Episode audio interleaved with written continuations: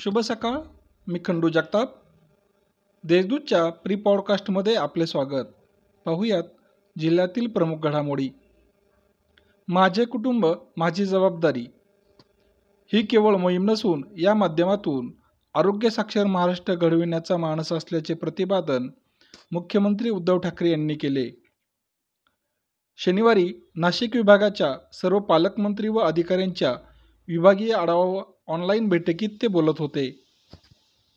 आपला गाव जिल्हा व महाराष्ट्रावर प्रेम करणाऱ्या प्रत्येकाने या मोहिमेत सहभागी व्हावे असे आवाहनही मुख्यमंत्र्यांनी केले आहे.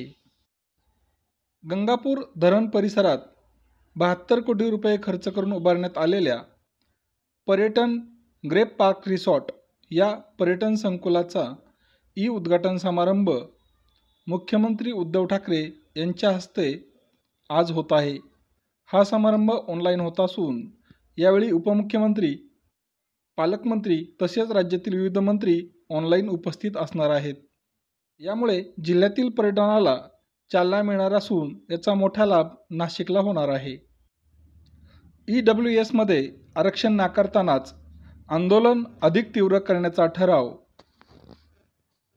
शनिवारी झालेल्या मराठा क्रांती मोर्चाच्या राज्यस्तरीय समन्वयकांच्या बैठकीत करण्यात आला. दोन ऑक्टोबरला आमदार व खासदारांच्या घरावर तर पाच ऑक्टोबरला प्रत्येक जिल्हाधिकारी कार्यालयावर मोर्चे काढण्यात येणार असल्याचे यावेळी ठरवण्यात आले. जिल्हा शासकीय रुग्णालयातील प्रशासन विभागात तेरा अधिकारी व सेवकांना करोनाची बाधा झाली आहे. यामुळे काही दिवसांसाठी प्रशासकीय कार्यालयच बंद ठेवण्याची वेळ रुग्णालयावर आली आहे. शुक्रवारी नऊ तर शनिवारी चौघांचे अहवाल पॉझिटिव्ह आले. यामध्ये प्रशासकीय अधिकाऱ्याचाही समावेश आहे. जिल्ह्यात पडत असलेला सततचा पाऊस व ढगाळ वातावरण यामुळे याचा उसालाही फटका बसला आहे. उसावरती तांबेरा तसेच पांढरा मावा मिलीबग याचाही प्रादुर्भाव वाढला असून यामुळे उसाच्या वजनात घट येण्याची शक्यता व्यक्त होत आहे. यामुळे शेतकऱ्यांच्या चिंता वाढल्या आहेत. आता वळूयात करोनाच्या बातमीकडे. जिल्ह्यात करोनाचा प्रादुर्भाव दिवसेंदिवस वाढत आहे. असे असतानाही करोनामुक्त होणाऱ्यांचे प्रमाणही मोठे आहे. जिल्ह्यात आत्तापर्यंत त्रेसष्ट हजार सत्त्याण्णव जणांनी करोनावर मात केली आहे. हे प्रमाण सत्याऐंशी पॉईंट अठ्ठ्याण्णव टक्के इतके झाले आहे.